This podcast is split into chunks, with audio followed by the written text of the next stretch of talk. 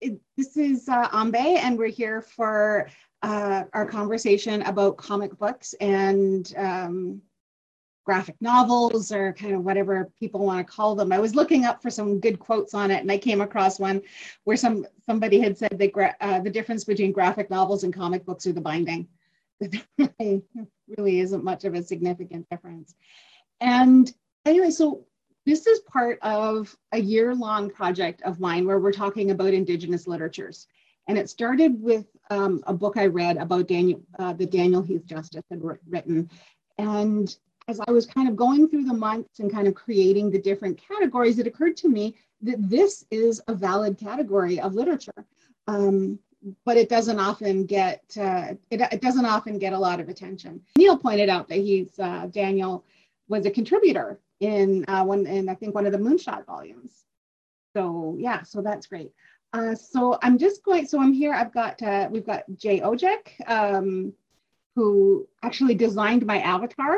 Uh, you see me on social media, and I look like a superhero. Jay is why.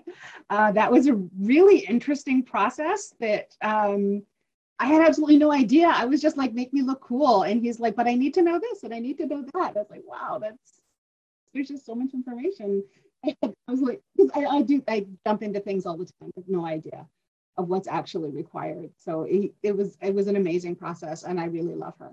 Um, and so we've got Neil, who is uh, probably my most frequent flyer with this because he's just so cool and into everything um, Lee Francis, who it was actually one of the very first guests on um, my Medicine for the Resistance podcast that I co-host with Carrie Goring, and we were talking about Indigenous futurisms, and that was just such a neat conversation. Um, and someday I hope to get to Indigenous Comic Con because that looks really cool. And then we've got uh, Raya Foubert, who uh, who is my cousin, but also a really cool person, um, and likes uh, likes comic books, graphic novels, um, all that art, all, all that artistic literature stuff. So now what I'm going to do, I'm just going to kind of go around and ask each of you to give a better introduction than the one that I just gave, a, a little bit about kind of how you connect with or do this, you know, this kind of what it is about graphic novels and comic books that got your attention and keeps you there. So we'll start with Jay. So uh, yeah, Koyo, uh, Jay Mindishnikas. Hello, my name is Jay Odjick. I'm uh, Anishinaabe artist, writer, TV producer, jack of all trades, master of absolutely none. Um, and I've been reading comics since I was old enough to be able to read. Uh, even though I'm from the Kitigan, Kitigan-Zibi Anishinaabe community in Quebec, which is where my dad's from, uh, I was born in Rochester, New York. And because uh, my dad, like a lot of guys from the rest, there wasn't a lot of work uh, in the community. So a lot of guys left to work construction, high steel jobs like that. So I was born in Rochester, and right up the street from where we lived, there was a comic book shop. And we didn't have a lot of money, but luckily for me, the comic shop had this kind of dubious practice of taking the comics that didn't sell and tearing off the covers and selling them for five cents. So as a kid without a lot of money, it was pretty great because you walk in with like 25 cents, walk out with a couple of comics, roll them up, stick them in your back pocket, nowadays as a guy who makes comics for a living. I'm like how could you? But at the time it was absolutely awesome. So uh, that's how i kind of got into it. And I, I, fell in love with the idea i think of using pictures to tell stories. I really wanted to be able to tell stories and, and that's what brought me to it. And, and i fell in love with the medium and that way of doing it because it seemed like something we could do without needing um, you know a ton of camera and uh, equipment video equipment and things like that so uh, I've been working in comics for longer than I care to mention on camera. Uh, I'm actually a lot older than I'd look, I'd like to say. And um, I'm best known, I would think, for my original graphic novel called Kagagi the Raven. Uh, that led into an animated series I was the executive producer and showrunner on called Kagagi the Raven, which aired in Canada, the United States, and Australia. I drew two books by Canadian author Robert Munsch called Black Flies and Bear for Breakfast. And both of those I think are important because they were they were very commercially successful, but they featured all native cast of characters and they were both set in First Nations communities. And it was a real trip for me to be able to go into any bookstore anywhere in Canada and find books with heroic looking native children. And in addition to that, we had Bear, uh, which these were published by Scholastic Canada. and we had Bear for Breakfast published in Anishinaabe and I think that was a really important thing too, because up until then they just published the books in English and French, and I said, why don't we consider doing a, an Indigenous language? So that's something I'm, I'm going to try to push for and, and, hope we can see more of is, is more books like that, mainstream books published in Indigenous languages. I think Anishinaabe was just a, a start, and hopefully we can move into more in the future. And other than that, uh, um, I've worked uh, with Lee most recently on his Kickstarter anthology project, uh, edited by uh, Beth LaPensée called A Howl, a werewolf anthology. And I've got a story in that that's um, really interesting, and we'll, we'll talk about that more later. But uh, yeah, that's me, and, and that's who I am. Oh, howdy. I'm Neil. I'm in Houston, Texas. I grew up reading comics. Um, Archie was the gateway drug. Um, the 1960s Batman TV series also a little bit. Um, I am not native. There's not an ounce of anything in my cells that is native. So I'm the settler here who is just coming here to talk, geek out about comics. Now, when you say Archie, do you remember the Spire comics? The art, the, the Spire, the Archie comics that Spire put out, which were basically chick tracts done to Archie. Yeah, and you know, I, I don't think I, I don't know if I own any of those. I don't think I do. Strangely enough, I mean, yeah. you would think I, would have. I read, I read lots of those, and that's the childhood that I had. Uh, hi, uh, I'm I'm Raya. Uh, I grew up reading comic books because um, they were easier for me to read than um, those nasty paper books. Um, as as someone who uh, is disabled, having something that was easier to read was great because I read just as much as all the other kids did, if not more. I just read Calvin and Hobbes instead um, because that's that's the comic book that was was my gateway drug. But that got me into superhero comics, like that got me into Spider Man, that got me into the X Men. I was a huge fan of um, the uh, DC comics for Batgirl. Um, I'm still a huge comic book and superhero nerd. Um, but yeah, my my interest in comics really stems from wanting to read as much as everybody else, but not really having the ability to and uh, just the easiest form for me to consume literature was through graphic novels and stuff like that. And I still own graphic novels. I still read them as much as I can, though, admittedly, uh, being a university student, um, I have not really had the chance to read them because I've been really busy with all the mandatory stuff that I have to read. But yeah, that's that's me. Hey, Guatsi! This is so exciting that we get to hang out again. Um, so yeah, uh, my name is Lee Francis. My family's from the Pueblo of Laguna on my dad's side, um, and the Pueblo of Missouri on my mom's side. So I was like to say, and then people get confused. They're like, "There's a Pueblo of Missouri," and I was like, "No, I'm just kidding." And my mom's like straight Anglo. Um, uh, yeah, so my love of comics also stretches back to about as far as I could read. My dad was a huge science fiction and fantasy fan. That's what our shelves were filled with. It got to the point where my dad literally had to look at the dates that things were published because oftentimes they would upgrade, you know, update the covers for like science fiction fantasy things. And if it was any time before, he would like, he'd be like, if it was any time before like 1986, he's like, I've read it. So, mm-hmm uh, that's how much like I, I come by my nerditry like it's genetic nerd right it's genetic indigenous nerd um, so uh, but most of the time I spent my my my worlds leading up until I started Native Realities in education, and and I think that was really formative. Um, I mean, I'll make the joke that uh, the other joke I like to make, which is I got a PhD in education so that I could open a comic shop. Um, you know, but essentially, I when I started working in schools, because I loved comic books, what I would see on the shelves for my kids, and I worked at home, so I worked at my home res um, at Laguna Acoma High School. That's where I, you know, almost a decade of my career there. and when I look at the shelves, what you would see is essentially you'd see like a whole bunch of kids' books, like you know, and a lot of them would be uh, non-native writers within the you know the kid, early kids literature. And this is probably you know this is 20 years ago when I started teaching. So you'd have this stack of kids' books, stuff like Paul Goble, maybe there'd be a storyteller or two, like a local storyteller or two, um, but you know, not not really not a lot.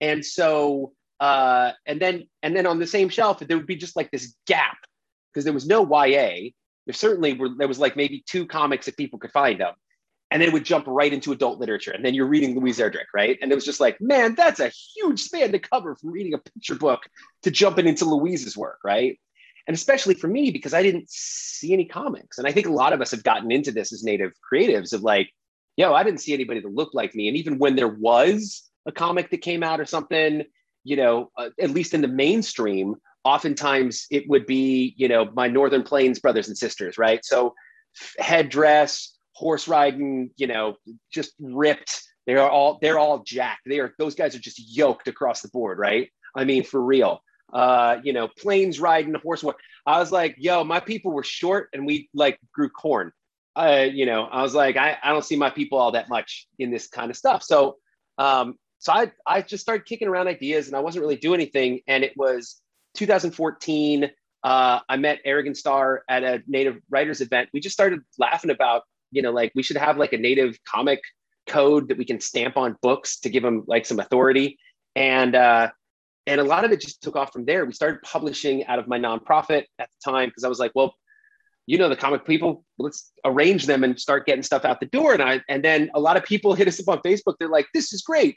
You guys should publish more. And I was like, we really should publish. So we started publishing, and then just crazy way leads unto way. Um, you know, it started out like, you know, we're publishing, and then uh, 2016, I was like, we should all get together and have a Comic Con because there's not one for us. Like usually we're we're the what are we? We're the we're the we're the token native at the Comic Con talking about native stuff, right? I was like, I'd rather it be the like the token natives at a Comic Con anymore. It's just a Comic Con for us, and we all get to hang out and party and play. And that's what I wanted to do. And then 2017, we opened Red Planet Books and Comics because um, I had so much stuff piled up from the Comic Con in my house. My wife was starting to get a little, she's like, this has got to get out of the hallway. So I was like, all right, we should open an office or something, right? Um, and we opened a shop instead. And now we're the only native comic shop in the world. We're the largest distributor of native comics. Uh, we still publish. We're doing Howl with Jay and a whole bunch of other native writers. Um, We've got a water protectors comic coming up. We just, I mean, I'll talk more. We just got the license from Tim Truman. Uh, we're his uh, we're his publisher for Scout uh, for his reproduction on Scout. So if anybody knows, that's probably the original native comic, uh, like single superhero comic that came out in the mid '80s.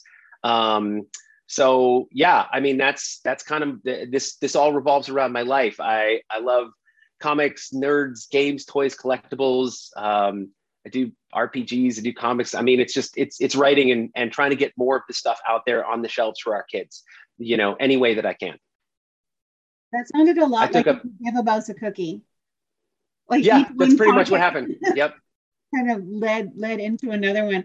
So Neil, you had mentioned a couple of indigenous comic book characters whose names have fallen out of my brain because I didn't write them down. And what Lee was just saying just made me think of like representation, like how how were we there back when we were younger? And I mean, I was just reading Archie comics when I was a kid. So there was like no indigenous content at all unless it was a Halloween issue. Well, the two series that I, I followed uh, a little bit, well, one I followed completely, the other one I kind of fell in and out of. The earliest one I remember was called Turok, Son of Stone, which uh, was a Indian and dinosaur story that uh, Turok and his young ward Andar, because they always had a young sidekick, uh, got lost in this lost world with dinosaurs and cavemen, and and the whole story was them trying to find their way out. Um, this was published originally by Dell Comics and then later by Gold Key. Um, and so, I mean, it wasn't really a indigenous setting; it was indigenous characters lost in a lost world kind of thing. Uh, and I, I, as I was thinking about this, the, the, similarity between this and the next one uh, was called Arak, um, which was created by Roy Thomas, uh, who did a lot of Marvel. He, he brought Conan into comics. Um, he created this for DC Comics, and um, Arak was a indigenous young boy who gets his tribe is decimated by another tribe. It's made, he made up a tribe, um, and is set adrift at sea and is picked up by Vikings and taken to Europe. So he's another kind of fish out of water story, uh, not an indigenous setting, but an indigenous central character. Um, so those were characters that I kind of grew up reading. Uh, well, by the time Arak came out, I was in, well into high school. So, um, but as a young person, reading those books, and uh, I was reading something really different. Of course, it's all by white creators, as far as I know. But I mean, respectfully done. And of course, previous to that, there's you know all kinds of Western books, um, and you have the character Scalp Hunter, which was a white guy raised by Indians. Um, I think there's more than one of those kind of characters in the in the back in the in the canon. Um, and of course, there was a time when Lone Ranger was a big, big franchise. Tonto had his own comic for a while, but I don't think I read any of those. Um, but this, you know, this was all very mainstream, um, sort of generic Hollywood Indian. Mm-hmm. Mm-hmm. Are those familiar to you, Jane? I think you and Lee were both kind of nodding along at different places. Were those familiar to you? Yeah, for sure. Uh, Turok more so than the others. I remember Arak from when I was just a little kid. Um, but I, I remember Turok because um, there was some cross media stuff that was done. There was a, a, video game, I believe, for the Nintendo 64 or something. It was a pretty popular game. Um, and so far as Scalp Hunter and things like that go, I I, I remember those. Um, and uh, the the first one that really first indigenous character that was created by non-indigenous people that I remember really prominently was in uh, a book called Alpha Flight by John Byrne. There was this character called Shaman, and uh, it was you know the tropes we've come to know and expect as it comes to Native people, uh, the mystical Native guy and I don't know about any of you know the rest of our guests, but I don't actually have mystical powers. I'm sorry. I hate to disappoint for anybody who's tuning in who's expecting me to do some uh, some magic, but uh, not not in my uh, repertoire. So uh, we, we saw that a lot, and as well with shaman, it was really funny because the thing I always say is, whenever you get a native character in these from these corporate companies, their identity as a hero tends to be their indigeneity. So we can't have a guy who's just like a crime fighter, like a daredevil or somebody like that. He has to be, you know, like Red Wolf or or something of that nature. So the way I the way I always explain it is like if there's a fire in Gotham City and apartment building on fire, people aren't like, uh, oh no, the, the building's on fire, we're all gonna die. Wait, we're saved. It's white Batman. He's just Batman. Whereas when you look at like African American characters, every one of them has the word black in their title. So it's like Black Vulcan, Black Panther, you know, they all get that. And it's kind of been the same in a way for us where, you know, every character kind of has that thing hung on it. And you never get to see just a native character who's just a cool native character. It has to be about that. At the same time, the costume has to have all of the stereotypes and tropes of the past. So we don't see guys in modern superhero costumes. We see people still wearing leather and buckskin. Now, looking at like Lee and everyone else here, we're not wearing leather and buckskin. I'm wearing t-shirts, some jeans, and some shoes, like some Jordans I paid way too much for.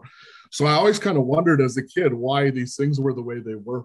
Um, these people didn't speak like, uh, sure, but with all due respect you know we're not here to fight crime like and and for most of us you know our, our day-to-day attire is not is not that right so i mean we've seen it um it, it's a thing that's played out numerous times and that was a part of the reason why i created kagagi the way i did because i wanted to create a character who moved away from the stereotypes who just looked like a visually cool character that any kid could look at and go, oh, that looks interesting. I want to check that out. And almost suckering them into reading it if they weren't native, because it was a costume design that I felt could stand next to Batman or Wolverine and didn't scream like this is a stereotype where he's wearing uh, clothing that that's been outdated for hundred years or something. So I think that's one of the big things um, with modern indigenous comics is we're starting to see from indigenous creators moves away from those types of things. But yeah, and as far as Scout goes, Scout was the first time I saw an actual native character who I thought was cool and uh, I I remember um, we used to go to the store that would take these like kind of mystery bags where they'd take a bag and you couldn't see what was in it, and you get a stack of comics for like five bucks or something, and you just hope there was something decent in it. And my brother and I picked up a couple of these and got home, and there was a book with this scout, and we're like, oh, he's native, like, and it was the first time I saw something where it wasn't that stereotype where the character, you know, again, with all due respect to characters like Shaman and the people who created them, a lot of those characters spoke in that very like many moons ago, my people. And I'd be like, hey, dad, can you, you know, tell me something you did a long time ago? And he'd be like, yeah, way back in the day. And I'm like, yeah, that's it. We don't talk like that. So it, it really, you know, there, there weren't a lot of times when I saw characters who really reflected who we are uh, in in the modern era. We'll say. I think that's the best way I can put it. Yeah, I call that cigar store Indian when they when they talk when they when they talk like that. But we all know people who put on that res voice when they get in front of white people.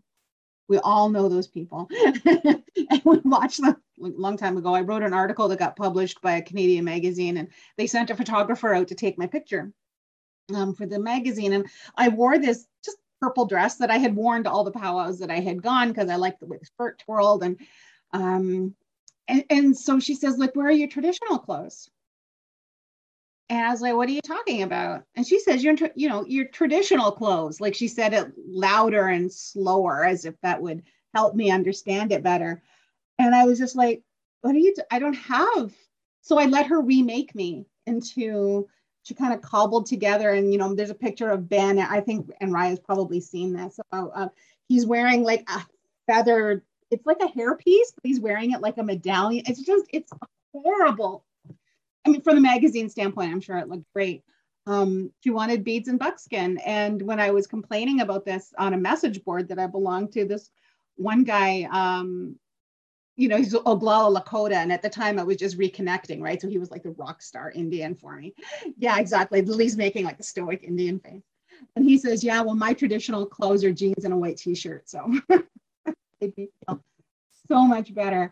Um, but Raya, you read uh, some read some of Kagagi, right? You were saying that you weren't able to get all the way through it because of that whole university. Yeah yeah, yeah. Uni- university's been really knocking me on my ass but yeah. Uh, yeah i've i've i i was working my way through it and i'm when i have downtime I, I i've been reading it on the bus trying to get there and i was blown away i was like this is awesome i want more i could not like i had to keep putting it down because i'm like i need to make sure i'm on the right I'm getting off of the bus at the right spot, or I don't want to be stuck on the bus. I have to go to class um but yeah it i i was i i really liked it because um it i it really played into the superhero stereotypes but not the this is like uh, this is native stereotype. It it played into the this was a superhero trope. The transformation scene, I, I was so excited when he finally, for the first time, transformed into the Raven, and I was like, "This is awesome! This is great! This is this really scratches that superhero itch." Because growing up reading superhero comics, watching Iron Man, watching Thor, being a huge Marvel and DC fan, there's just tropes that you expect to see in superhero comic things. And one of them is like have a cool costume, have, you know, a cool transformation moment, have a cool name, have some cool powers. And this checked off all of the boxes that I had going into it. And I was pleased as punch reading it. And I'm super excited to continue uh, reading it. I'm excited to watch the animated series, especially because it like streams here and in Australia. And my significant other is Australian. So I'm going to force him to watch it with with me because he doesn't get a choice anymore. Um, but I'm, I'm, I, I was super excited, and especially because I, I read it because I knew that Jay was going to be on the on the panel, and I was like, oh, I'll, I'll read this, to, you know, to be able to like these are my thoughts, and I was like, this is awesome, and it made me so nervous that I was going to be here and had to have to talk about it in front of the guy who made it so you put me on the spot here. But but yeah it it it really like i was um i mentioned er, earlier me and me and patty were talking about um the an episode of the x files in which they're on the res and uh, one of the things that you see a lot in shows around that time and in the X Files was was definitely guilty for doing this. But people of color showing up and being the magical fixers with their magical people of color powers, doing magical things, and I just something it struck me as something was off as I was just trying to enjoy the episode when there was just a few too many cinematically timed like eagle noises, and I was like you know, I'm starting to think that, yeah, I'm starting to think that there's something a little, you know, pizzazzy about this and they're not exactly, you know, doing what they should. But uh, I mean, I, I would be, if I could remake the X Files, I'd totally, that was, that'd be one of the episodes I'd want to redo and I'd want to redo it right. Um, because there was just a couple, couple issues with that. Like they, they made up a tribe. Um, there was a whole, they, there's a whole thing about indigenous people and werewolves um, which i'm super excited to to read uh, lee's stuff about because it's it's definitely an interesting trope but why is it always indigenous people that are werewolves? Like is is i'm sure they can be more than werewolves guys. But yeah i'm i'm super looking forward to that stuff but I, I don't know what else to say.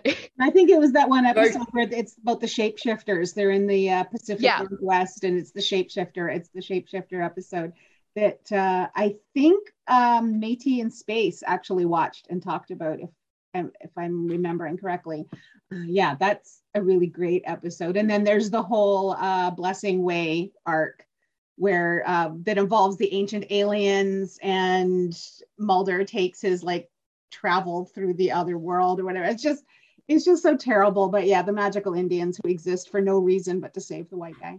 Um, is just I just uh I just like to say uh a quick thanks to to Raya for that. That honestly is incredibly touching and don't be nervous. You did a great job.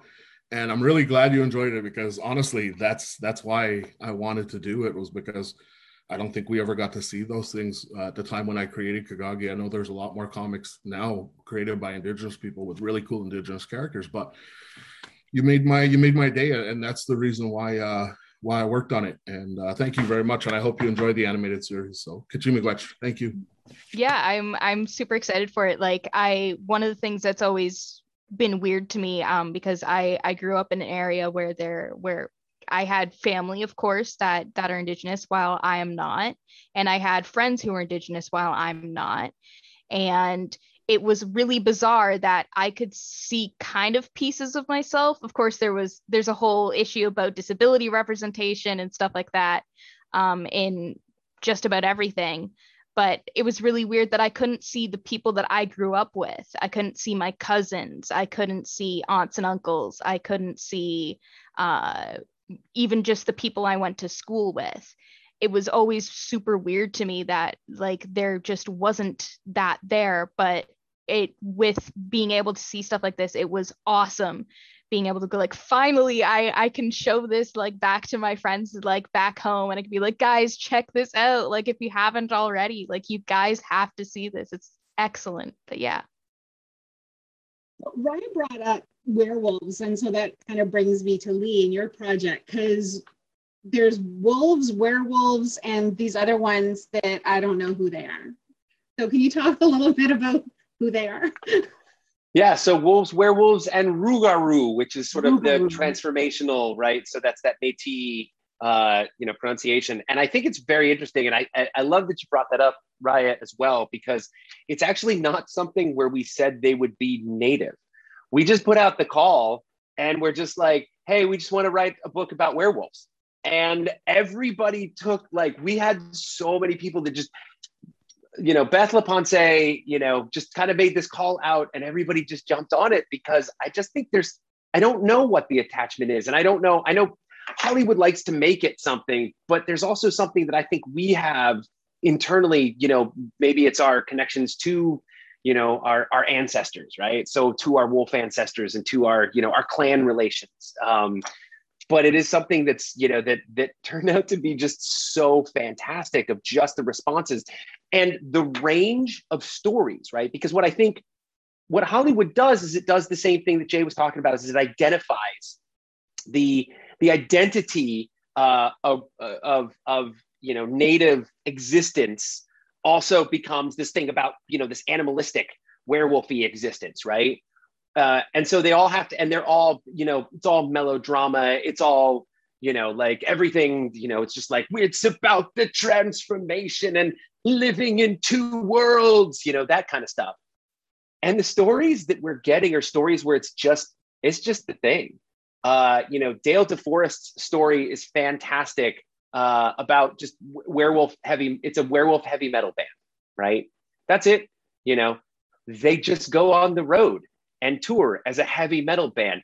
I have this one that it's basically a, a native werewolf family that's like in the middle of this werewolf fight until they get mom pissed off, and then mom is like turns into the werewolf and is like, "Stop it, all of you," you know, and then everybody chills out. I was like, that I think is in many ways is the beautiful parallel to what we were just talking about, right? It's the existence of indigeneity parallels what how Hollywood and how pop media has hyped all of these things and found these interconnections for us. Whereas, man, if you're just a werewolf, you're just trying to get by.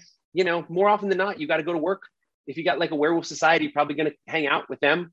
You know, more than likely you're going to sit there and just be like all all the old werewolves are just all out there smoking cigarettes together shooting the shit, you know, the whole thing, right? They're just going to be doing that all day, just like, you know, just, just like we normally do, you know? And, and I think that that's, that's the brilliance of like what, how, and I think we we're so close. We just got like a few more, few more of the art that's coming in at this point. Then we're putting everything together and we're going to try and get it out, you know, crossing the fingers with the, you know, the, the, uh, postal apocalypse and everything that's happening that we get it out by December. Um, trying to get everything into production is is a it's a crazy time for that. But uh, yeah, and I think that I also do want to give a big shout out to Jay as well because Jay is, and I think you know everybody needs to know this. There are three people, three native folks that were publishing uh, prior to like the 2010s, right? Uh, it was Tim Truman, it was John Proudstar, and it was Jay. And Jay was one of those guys because Kagagi, I think 2004 when you first created it, and then it got picked up in 2010, right? So there wasn't anything else but these cats, right? Maybe you saw like you had, I think I want to say you had like, I want to say there was like superheroes and there were like cartoons. So there was like cartoon styles, like Mutt Man was out there. There was some really small indie stuff of people like Scribbleline. We're finding some of that stuff that's pulling around, but like these aspirations of creating superheroes like Jay was one of those dudes right at the beginning. And then Arigon Starr hit like right after that. because She had done Super Indian, the radio play, and then she just started her. So those four people as native peoples are those are the giants. Those are like, man, I love being on here with you. Is these are the giants that I stand on their shoulders, right? Like, so any room that I'm in, I was like, yo, I always throw it out because whatever I do has to do with any of this stuff, right? And and even when I see it right now, it's the last thing I'll say for this moment is that like when I see Marvel coming in, you know, uh, Columbusing native comics, you know, as if as if they finally discovered that there's native comic book artists out there, right? Marvel is just like, look, look at our indigenous voices. And I was like, listen, I got a lot of friends who are drawing and doing art around that right now. Jim Terry's in there, you know, Weshoyot's been doing art for that. Like these are friends. Like these are, you know, these are truly people I hang out with. But it's like all of a sudden, you know, they make such a hype like they finally deserve this kind of credit. When I have to point to folks like Jay and John and Arigon and Tim, and I'm saying 40 years we've been making comics. We've been superhero comics, not just like native stuff. 40 years we've been doing this. No, it didn't just happen in 2020. So I think that's one thing that I always got to shout out to all these folks, especially when we're making this. And so glad Jay is making Howl with me too. So can I uh, say something about? Thank you, Lee. That's really, really amazing. I am really touched, man. Um, one of the things that I think I would like to mention because I think it is really important is there were certain other anthologies that I had taken part in, uh, specifically the Moonshot anthologies, where I was given direction. I was on one of them. I was actually, I'm not going to say told, but asked, "Do you have a Wendigo story?" And I was like, "Yes, I do. It's called Kagagi. I did it fucking 20 years ago. Like it's been done. Uh, but they they had asked me for that and and I didn't take part. That's the reason why I wasn't in uh, I believe the second one. Um, there were a number of rules that were given to me on that. It was like nothing political, which I thought was kind of crazy because, I mean, realistically, uh, a lot of what a lot of us are doing is, is allegory uh, for political and, and social issues that our people face. And it's an important issue for us. So, without getting too further into it, with the Howl, there was literally no directives given beyond that it had to be indigenous and it had to be werewolf related. And just to show you how far some of us have taken that, my story in it is not even really a comic. It's a 10 page werewolf love song told in poetry with painted art. And I was so nervous to, to email Lee and, and Beth and be like, so here's what I want to do. Uh, it's something I don't, because I'm always nervous when it comes to these anthologies that I'm doing something that somebody else is doing. So it was really about two things. It was about trying to do something and make sure I wasn't stepping on anyone else's toes. And number two, it was playing with that idea of the werewolf as this, you know, again, the the tropes of it playing into uh, prejudices towards our peoples insofar as us being primitive and savage and these things. And I said, no, I'm going to try and make the most beautiful love story and poem that I can and tell something beautiful uh, with it and I was able to find the exact right artist for it. Her name was Crystal Cox. She's absolutely phenomenal, seriously. And I couldn't be more happy. And there was not a single thing I was asked to change on this by by editorial or, or publishing. Eh, we were just allowed to do what we wanted, and that to me as a creator is that's magic. You know, that's that's the most important thing. So I think you're going to find a wealth of different werewolf stories, and it's not just going to be uh, the same kind of tropes that we've seen Hollywood commit in the past. I, I, can speaking from what I've seen and then from what I did for sure. I I definitely tried to move away from that. So, you know, I I think uh, if you're interested, check it out because there's some pretty wild stuff and it's definitely pushing the boundaries of what comics can be. I think and visual storytelling as a as a whole. Well, werewolf love stories. I am so curious now. I mean, you were talking about monsters and kind of the way because that's uh, Jay had has also been on medicine for the resistance, and um, you know we were talking, you know, we were talking about monsters, and you know, talk about werewolves, and we were talking particularly uh, about the Wendigo, and, and that story. And we've always heard that as kind of this cautionary parallel with colonialism, and and I wrote about this in the newsletter for anybody who who got it. Um, but it really isn't. And it's starting to trouble me to see it that way um, to see it as, as, kind of this parallel with with you know we call politicians um, wendigos you know we call capitalists you know we you know we call them wendigos. Um, and, and, there's wendigo catering up in sioux lookout. So as far as saying its name repeatedly and calling it into being i think that ship has sailed. Um, but our the conversation that we had with you uh, jay about that about it, because in some versions in the legend that you had grown up with the original creature isn't killed. The ones that he turns are, but you don't kill the original monster because then what? Then what happens to the hero? And that was something that you explored in Kagagi. And then, or you, you wanted to explore, sorry, as the animated series went on. But what do you do then when you've killed all the monsters? What's the hero left with? And then as I was reading um, the graphic novels, what I was reading was this place. And there's there's a Wendigo story in here but it's true. It's the story uh, because this is a history book, so it's not fantasy. These are histories, uh, Indigenous histories that are being retold um, in, in graphic format, and and then that led me to the book about the last Wendigo killer, Jack Fiddler, who was actually arrested and executed by the RCMP in Canada in the early 1900s because we can't kill people that are threats to our communities, but the RCMP can kill us because um, that makes a lot of sense. And it occurred to me that for, for Indigenous people, these creatures are real. These creatures are real. They're, they're something that possessed us, that threatened our communities. They weren't metaphors for anything, they were real, they were part of our world. And Europe did, we didn't infect Europe with this Wendigo thing. They had their own monsters that they brought here. And and so i'm really troubled now by that by that comparison with capitalism. But then the way i'm tying this into that whole werewolf thing is when you have stories written by people for whom these things are real you get much different stories you get much different stories with much different outcomes much different goals and I just think you get much better stories. So now I'm going to let Anne Raya talk about her anthro angle. Awesome. Uh, so the my I don't have anything to back this up, but uh, because this is just from the top of my head, logically, what would make sense for the reason why we associate werewolves and natives is because it goes way back to that colonialism of savagery.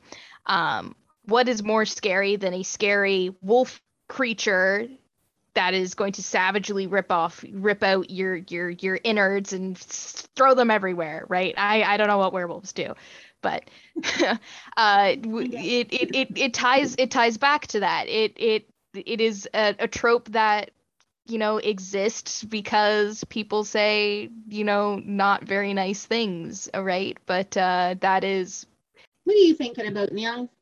So i don't know anything about werewolves history. Is that an indigenous creature. I, I mean, I in all the movies that I ever took notice of, it's some white guy transforming.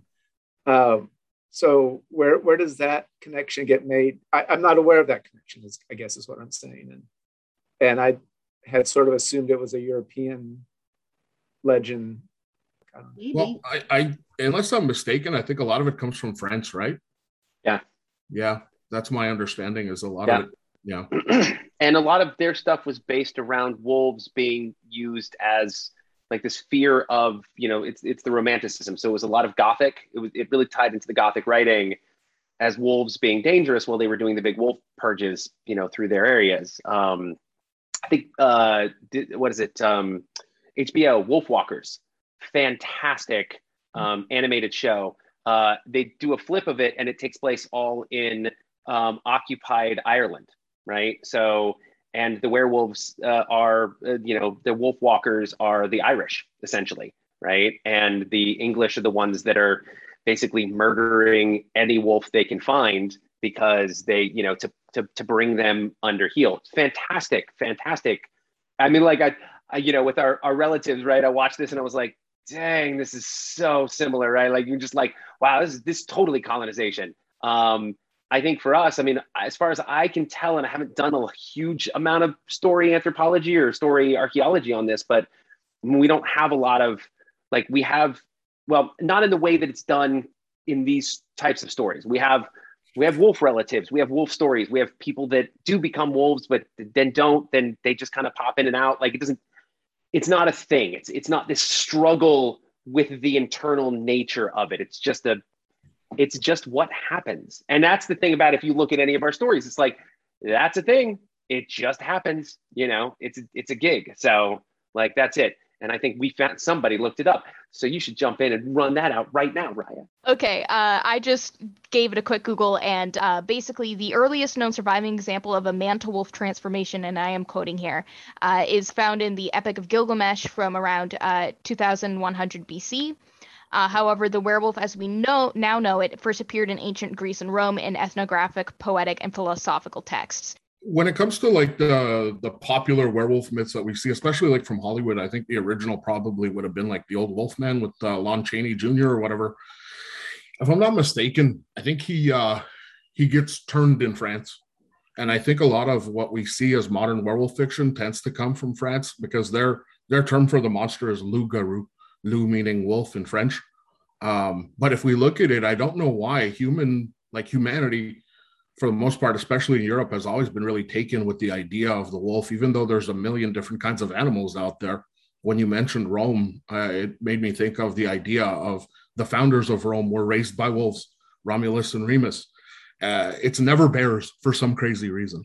I'd hate to see the the human who was reared by skunks, for example, but we're always going to get wolves. So I don't know what it is. It has something to do, I think, with humanity's preoccupation with the wolf. Maybe because it's a social animal. I'm not sure, but it's a it's a really really strange thing. It, it always tends to be wolves. It's never uh, raccoons or you know, porcupines. It's always going to be wolves. I don't know why. So just to be completely weird, um, I wonder if Stephenie Meyer and the Twilight series are responsible for this big indigenous werewolf connection. um, because she had her shapeshifters who were they thought they were werewolves and it turned out they were just shapeshifters. Jay, what are you working on now? right now, uh, holy cow! So uh, I don't sleep a lot these days. Um, I was really uh, the, the I was more excited about a howl than anything, just because it was such a departure for me. Because again, I'd worked in television and I'd worked in uh, in in comics and children's books, you know, and it was something different to do something that was essentially long form poetry. The the story is called Moonlight Sonata. It's a play on Moonlight Sonata. Uh, means bodies, so it's called a song of of bodies in moonlight, and it's about two people who come together. And I don't want to give it away, but I think it, it came together really well. Other than that, um, I got a couple of children's book projects I'm looking at that I'd be writing myself.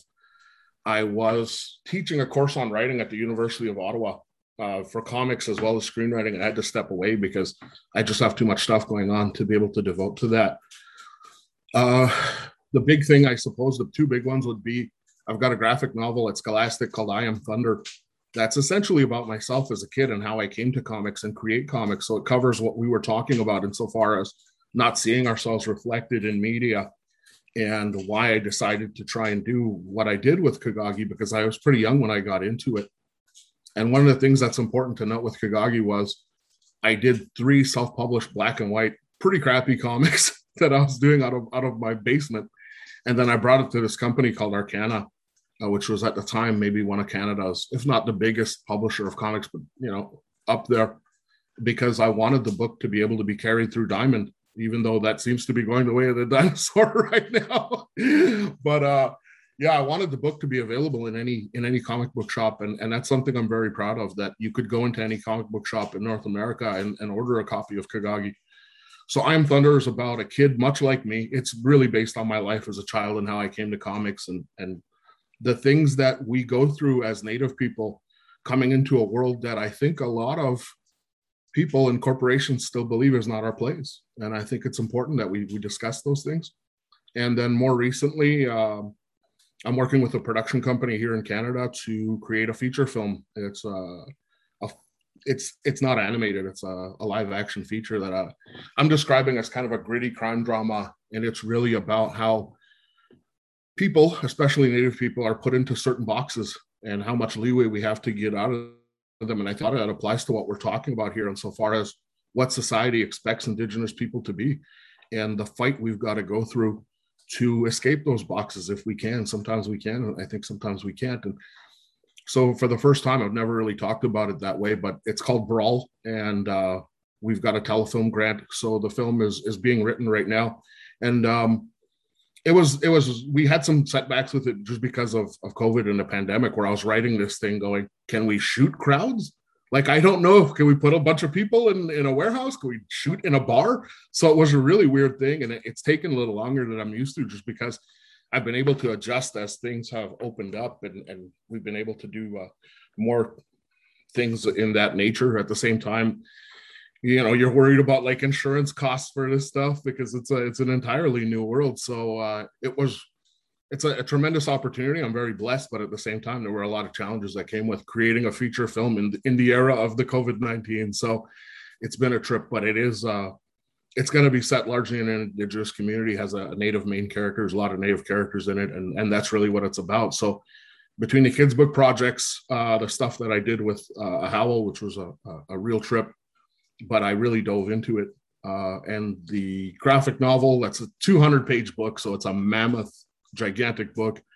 And the film, I've been super busy and I feel bad because whenever we talk about the work that other people are doing, other Indigenous creators are doing, I'm not overly familiar at this point because I don't get a lot of time to uh, to read anything or watch anything. So I've just been pretty much a slave to the to the keyboard. Uh, haven't really been present on social media all that much that actually makes me think of something, and it's a question that I'll kind of pose to each of you, and I'm gonna um, maybe we'll, we'll start with Lee, and then um, just kind of go around, go, you know, go around the circle. I'm thinking about those boxes. You said, well, you talked about Indigenous people, you know, kind of being put into put into boxes, and then that ma- that makes me wonder, what is it about comics? Do they offer a way uh, of for us to get out of those boxes that maybe other media don't offer. And, and I want to think, and, and now I'm, I'm thinking particularly about representation. So not necessarily Indigenous representation, but we all, uh, you know, Neil and Raya, you both are part of, of groups too that don't always have great representation in media. Um, so you know, so I just want to kind of think about that. What what? Well, I'll start with Lee because I, um, and then we'll just kind of go around of how how this particular medium allows us to break out of boxes in a way that other mediums maybe don't. Yeah, I think that's. I mean, that's a great way to frame it too, because I think it's it allows the imagination to go beyond what we've been told we have to be. Um, when you can portray yourself, you know, like the the hardest part with filming i mean you know jay just talking about it right? Like you got insurance and you got a production company and how and they got to get money back. But when you when you're just writing and making comics the sky is truly the limit. Like all you got to do is find either and i don't draw very well but maybe find a friend or maybe just go ahead and do what you're going to put out there in the world anyway and eventually get better because you can you can write whatever story you want to write in and that's you're not you you don't have to conform uh, to the way that pop media has insisted. Now, I think there's still residuals in, in what we're all trying to struggle through, right? That, that pop culture media has done through a great propaganda job. But I don't think we have to conform to that. So when I run to write a story, you know, so my comic Sixkiller, right? So it's, uh, you know, I started out um, wanting to write a response to, uh, you know, the Violence Against Women Act uh, and well, I'll even say the step before that is I started out to write Alice in Wonderland, native Alice in Wonderland. And I originally was going to be working with Roy Boney Jr. And so we were going to set it in Cherokee country because I was like, well, that's cool because there's a lot of cool parallels. We got Rabbit, you got, you know, Sequoyah's the Mad Hatter. Like you can do some really cool stuff with this. And then VAWA comes out and Native women aren't included. And I was like, I was really, I was upset. I was hurt, you know, and so I was just like, well, you know what, I could, I, I can post about it, you know, and and and and join in the course, which I did. But I was like, let me write this. And you know what I wanted to write? I wanted to write Kill Bill. I wanted to write a woman that was seeking revenge for the murder of her sister and mowing down anyone that got in her way. Right. And that doesn't make the best of all dramas. So there's more to it. There's more complications, of course. But that's what I wanted to do. I was like, you know what?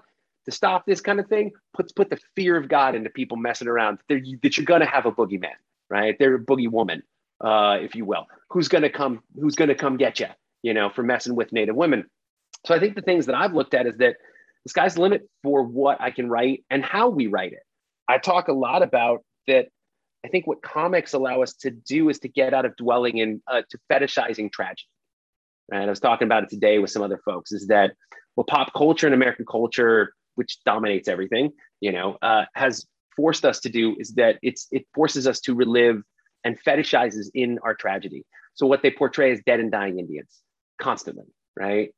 And I think what comics allow us is that we get to be living, live, powerful, empowered, uh, amazing characters and beings, not at anyone's whims, on our own terms, how we want to tell the stories in whatever fashion we're going to do it. So I think that's that's why I love this medium more than anything. Because I also I'm not beholden to a production company. I just get to draw and write whatever I want. If it gets picked up, it gets picked up. If not, I got a lot of good friends. Well, and I run a bookstore, so I'll just throw it on my own shelves, right? So, you know, that's how it can play out. When when you said about drawing pictures, that made me think of zines and how popular you, you know zines can be just yeah i've got a story i'm going to draw it i'm going to tell it. And i'm you know i'm going to get it out there. So uh raya we, you talked about being an, a disability activist and the graphic novels you know the graphic format really helped you in that way. So how do you, so talking about that but also you know seeing yourself or putting yourself out there? Uh so uh there is you know it representation for me is really weird because there is when it comes to like mental health with like specific uh, mental health issues that i deal with myself there is um, really no good representation for people with borderline uh, which is something i myself struggle with uh, and that is I, I don't see that in media. There isn't uh, a good outlet for that and the people that i do see on social media talking about their mental health talking about stuff like that um, they get so much hate and horrible things said to them about like you're faking it stuff like that that it's just I could not put myself out there like that. I I could not be there to tell my story and how I feel about things. So that is, you know, it that's that's I, I, I hope someone else is strong enough to do it, but that's uh, something that I myself would really struggle to do. Um, as far as something like uh, autism or Asperger's go, um, because that's something that uh, me and my siblings um, uh, all deal and struggle with. Um, I was talking to my father about this recently, and my father is is this you know s- straight white guy who is neurotypical and you know he's he's just a normal guy so uh, he, representation for him is fine but uh, we had to talk about like Sheldon Cooper versus Dr. Temperance Brennan. Who was a better representation for someone who doesn't understand social practices and social norms?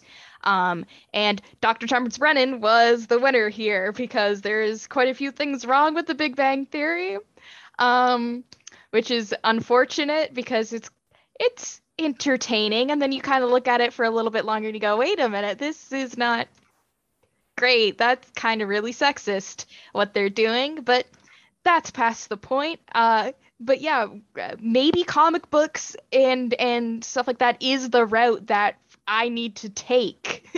uh, maybe I need to get into making comics or writing stories and stuff like that, so that there is representation for people who struggle with disability. Because I I would have given you know anything to see um, more things about kids who didn't understand what you know was going on with their friends on the playground like i felt very uh, alone as a kid and still kind of do as an adult and just if i could give you know the power back to people who are uh, disabled and have more representation for stuff like that. Like we barely see stuff with people in wheelchairs. We barely see stuff for people who are hard of hearing or deaf. And like that is or we we we still are fighting to, tooth and nail to get like LGBTQ plus representation. Um, which is also something that I'm a part of. It's just I, I, I maybe comics is the route that people need to be taking. Uh, is is is my thought. Maybe that's what that's the next step because clearly television isn't working out great for us. Clearly YouTube and social media isn't working out great for us. So maybe comics is the next best step. Well, and when you were talking about um, about mental health, and there's not great representation. I mean, all the villains, right? Like villains are all the, they, that's where all the mental health sits. You, you know, the mental health disorders are is that's those those are the villains. Those are all you know those are almost always the bad guys. Um, you, you know, so that's it would be nice to see a hero. Mm-hmm. you know, for whom you know what's termed a mental health you know what's termed a mental health disorder is actually what winds up making things work you know maybe that's their superpower is that they can you know, shut things off at certain times or see the world in a slightly different way that allows them to, you know, to move things forward in a way that that I can't because I don't, you know, I, I experience the world in in you know kind of the way everybody else does. I don't have that other other other way of looking at it. Uh, so Neil, what comes to mind when you bring it up is that comics is one of the few mediums uh, where you where there, there's always there's long been an independent um, history going back to the underground comics of the 60s and 70s to the sort of the independent explosion of the 80s with black and white comics first and then small press um, and you mentioned zines. Zines is another place that that sort of begins. And so it's i mean you have dc marvel archie to some extent Dark Horse and uh, Image and a few others that are the big time. But in the world of media, big time comics is still pretty small. And, uh, and I think that somehow makes it easier to be an even smaller fish in that pond somehow. Uh, and people start making their own comics and and and represent themselves. I I'm, I'm spitballing here. I don't know what I'm saying, but it, it seems like there's a lot that is uh, all you need is paper and pens. You know, it's not an expensive thing. There's also a way to make comics. I, uh, I don't know how much you want to get into theory, but there's, I think you can tell stories differently in comics. And I think sometimes uh, people with less media representation have maybe more complicated stories and have layers that I think comics do really well. Um, I think about uh, Alison Bechdel's uh, Fun Home, which is my gold standard for comics. Uh, she has so many layers going on, sometimes in a single panel, uh, where she's the panel is de- the picture is depicting something maybe in the present. The, there's one caption that is doing something in the past, and then the dialogue is doing something else. There's like three different narratives going on. And because it's comics, you can slow down and absorb it. Whereas in a movie, that would all be gone in, in a second. I think comics allows complications, even though we think of it as a very simple, you know, bam, pow uh, medium. There are subtleties available to comics creators I don't think are necessarily available in other media. And there's an accepted pathway to do, doing them independently. Uh, whereas self publishing as a novelist is still sort of a I don't want to say sketchy, but it, it, it's it's not as respected. It's not as um, it's not as an, an, accepted way to to get yourself published. But in comics, make it yourself. Um, and there, there are ways to get that out that I don't think there's in the same way that other media have. Dispute me, I may be wrong. No, I think as you you were talking, what made what that made me think, Lee's ready to fight, um, was for people, you know, like you know like raya's you know like raya's dad like you know people who kind of live in kind of the mainstream world and that's you know see their representation every every where they go they develop a kind of shorthand you know so they don't have to tell like the whole story because they can you know Darmok and Jalad at Tanagra and everybody knows what they mean. Whereas for people who live on the fringe like indigenous stories you know like queer stories like disability stories you need to explain more you need to explain more. You can't just kind of throw out a quick phrase and everybody knows what you're talking about. So, like, I think that's what it made me think was when the walls fell. Um, that's what you made me think when you were talking was comic books, graphics, you know, you know, telling stories in these ways. Those layers allow you to explain what could other you know what might otherwise be you know put off in, in, in shorthand. It could you know you'd see the walls fall you know you'd see kind of the story that lays behind the phrase. And so that's kind of what what i was thinking about. We have a, a comment from the chat. Dynamic dan says um which is really a great name.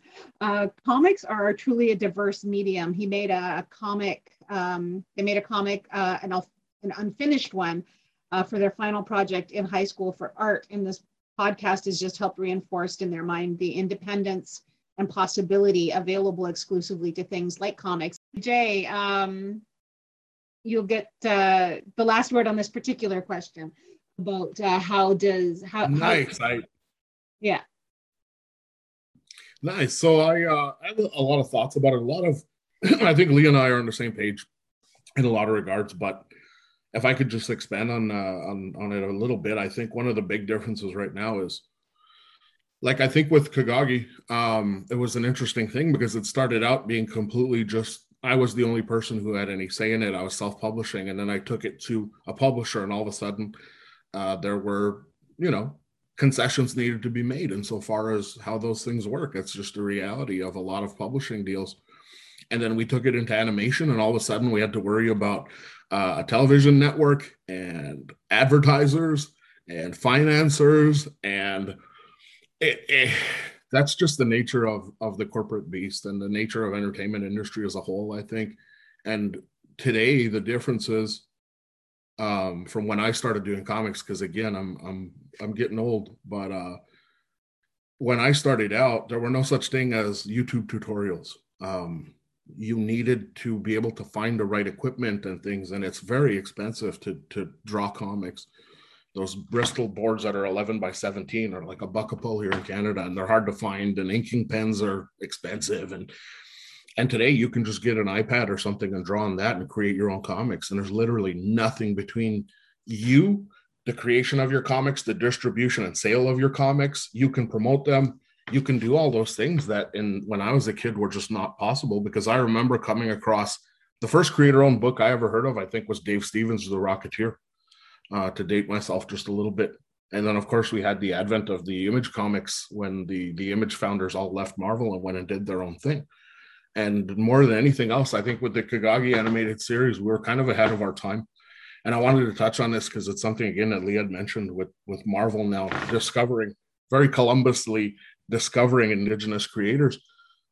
More than anything else with Kagagi, the animated series, I'm proud that because we were on basic cable in Canada, so we were available in 11 million homes in, in Canada every every Sunday morning, which was fantastic. And I'm I'm really glad if a lot of Native kids got to see a superhero uh, uh, that that they could call theirs, who they thought was cool. That that means the world to me. Secondarily, the thing I'm most proud of is that no matter what happens, Disney when Disney does get around to making an indigenous superhero show, they're not going to be able to say we did it, that they did it first just like everything else in North America, just like everything else in Turtle Island, we did it first. And nothing can ever take that away. And that's to me something that all of us can share. It's not just about me or the people who worked on the show. None of that would be possible if people didn't support Kagagi. If people didn't buy the comic, there never would have been a show.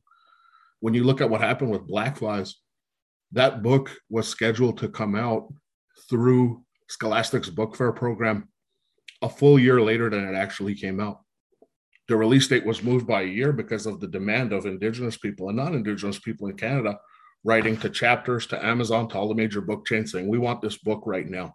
And I told people at the time, everyone who who wrote those letters, everyone who DM'd those companies, everybody here made that happen.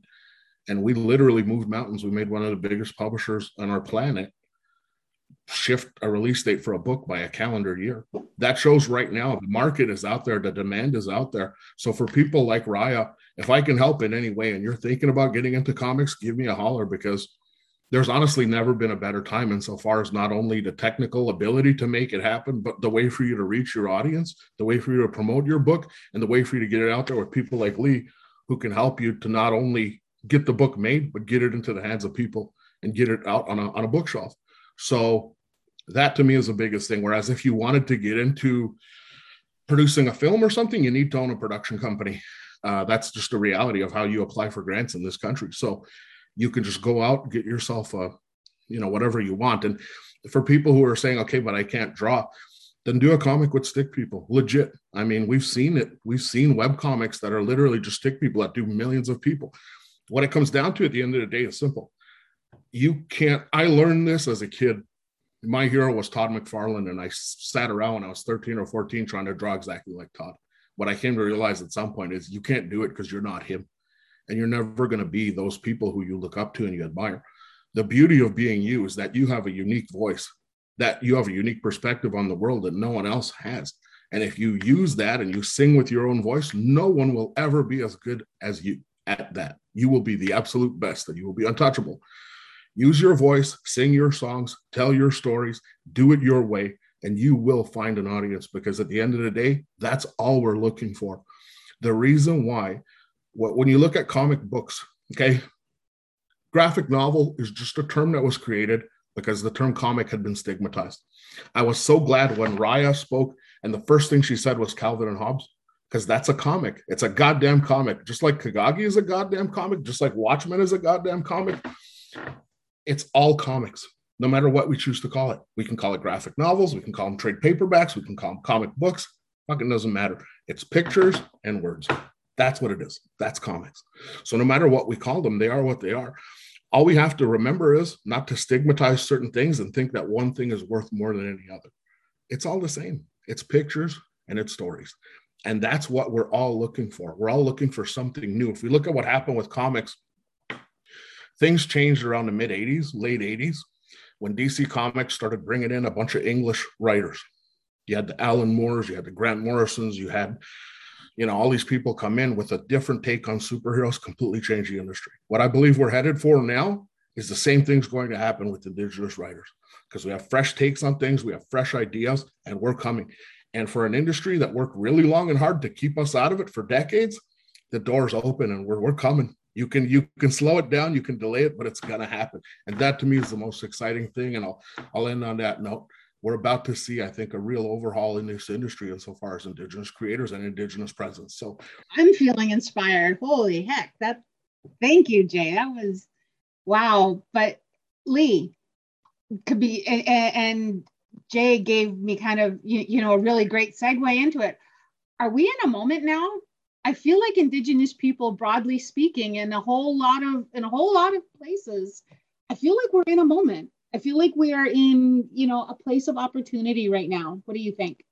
Yeah, I think it's and it's that I think you're right. It's the opportunity and it's gonna take that it's gonna take keeping the thumb. It's you know it's that pressure point right you've got and and not letting him i mean i'll say not letting him get away with saying that like you can only get like one or two writers in this space right? Because right now they're starting what they do is they say like we're all about opening up diversity and all the rest and then they start to narrow that down right? And then it's only a few that get selected at that point and only a couple that start to like they'll they'll sort of weed they'll sort of winnow that out as their diversity stuff. And i've seen it because we saw that happen with you know that's that's the Sherman Alexie era, right? Like there were t- the early '90s was this great boom of Native writers writing poetry, writing you know like novels, short fiction, and you saw that crest. And you know, as we know, with Drummond took up a lot of the air, but they also the the industry was more than happy to accommodate, and they were very happy to accommodate around just a small select group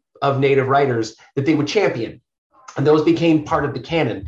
So the opportunity is there. And right now it's it's kind of up to us right? In this part me in the industry to, to do the best i can as a publisher as a bookseller to keep pushing any chance i can like with american booksellers association or american library association to say like this is going you you can't stop.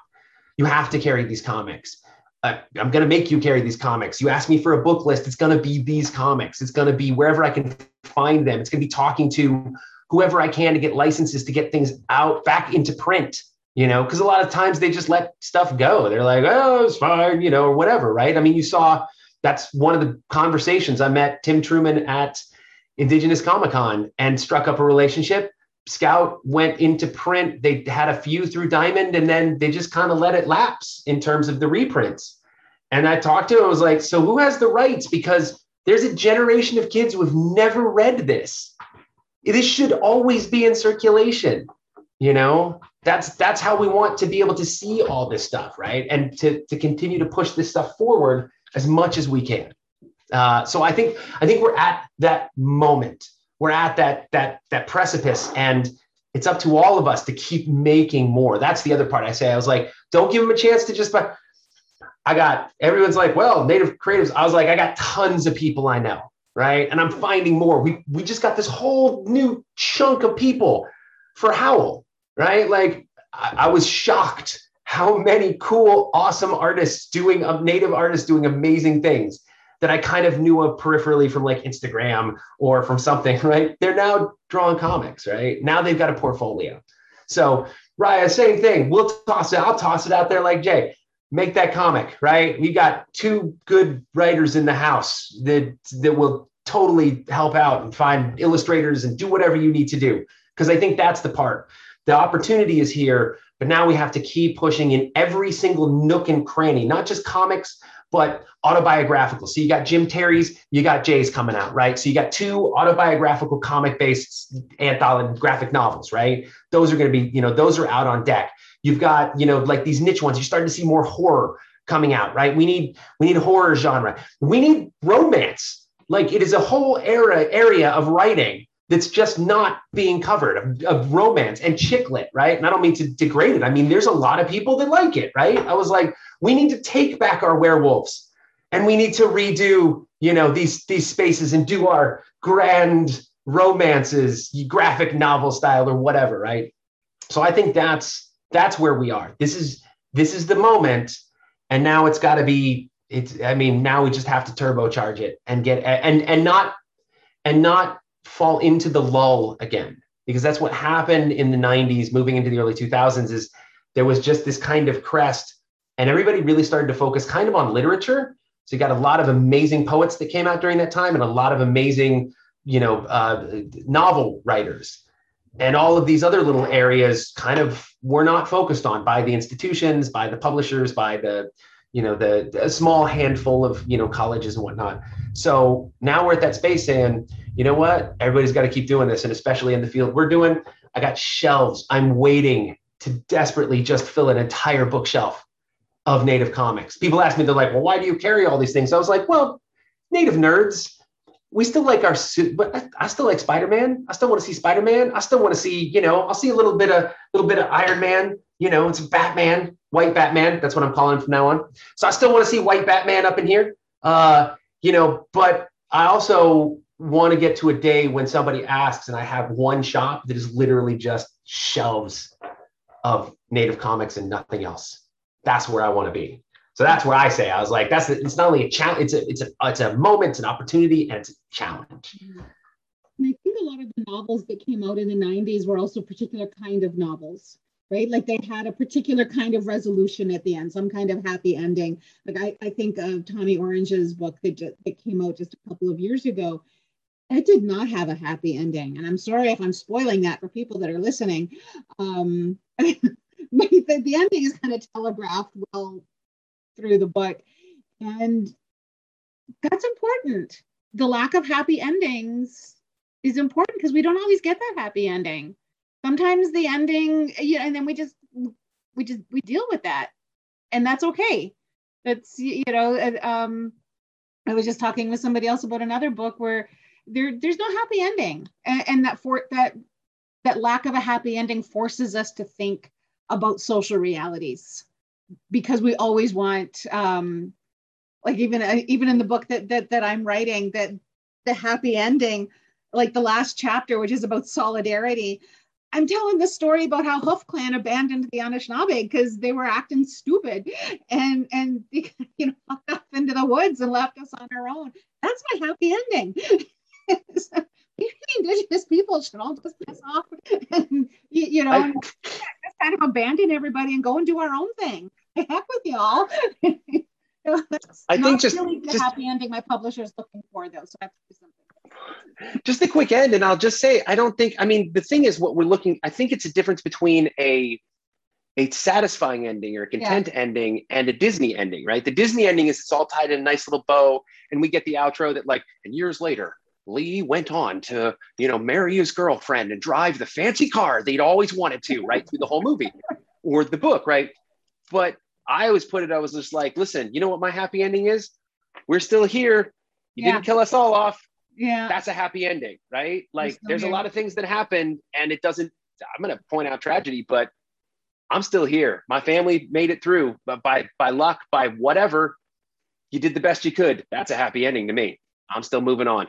So, still. Yeah. Well, and I think that's true of all of our rep- various representations, right? We're still here the you, you know despite um this, you know kind of despite the best efforts of a mainstream society that wants to make us all the same um we're still here neil what are you thinking we're just kind of winding up last thoughts we got six minutes i like comics uh, um now I, does any does does tim truman have indigenous background does anybody know he does, as a matter of fact. He does not directly claim it because that's not how he grew up, but um, he does have. I've I've seen I've seen his receipts. Uh, he does have uh, Cherokee Indigenous, if I recall. So um, true true true clan, true grandma. So you know, and again, he doesn't. It's not something he banks on or cashes in on. So it's usually like, you know, uh, it's not something he draws out too much. But you know, um, he doesn't live it so he doesn't he doesn't claim it which i think is really kind of awesome too in a lot of these conversations that we have so it's not lived for him but he knows who his people are. Yeah, um, all kinds of, uh, uh, I mean, there's final thoughts. I don't have final thoughts. I have continuing thoughts, and um, y'all gave me a lot of stuff to look up now. Uh, I'm honestly just my head is just full of ideas. I mean, I have I have comics I got to finish reading now. Um, I got uh, I in my spare time, whenever I'm bored, I myself write a bit of a psychological thriller that I've been working on for a couple of years now. uh, I don't know what I'm ever to do with it. Maybe it'll just stay in my Google Docs forever and ever, but uh, it's, it's, I, I I don't know. Storytelling is is great, and I think it's something that everybody can do, and that's kind of uh, my my final my final take on it. Is storytelling is for everybody, and everybody should have equal platform to do it. All right. So thank you guys so much. This was a good, great conversation. You gave me loads to think about. Mm-hmm. So thank That's you so much. All right. Bye bye. All right. Thanks, everybody. Bye, everybody.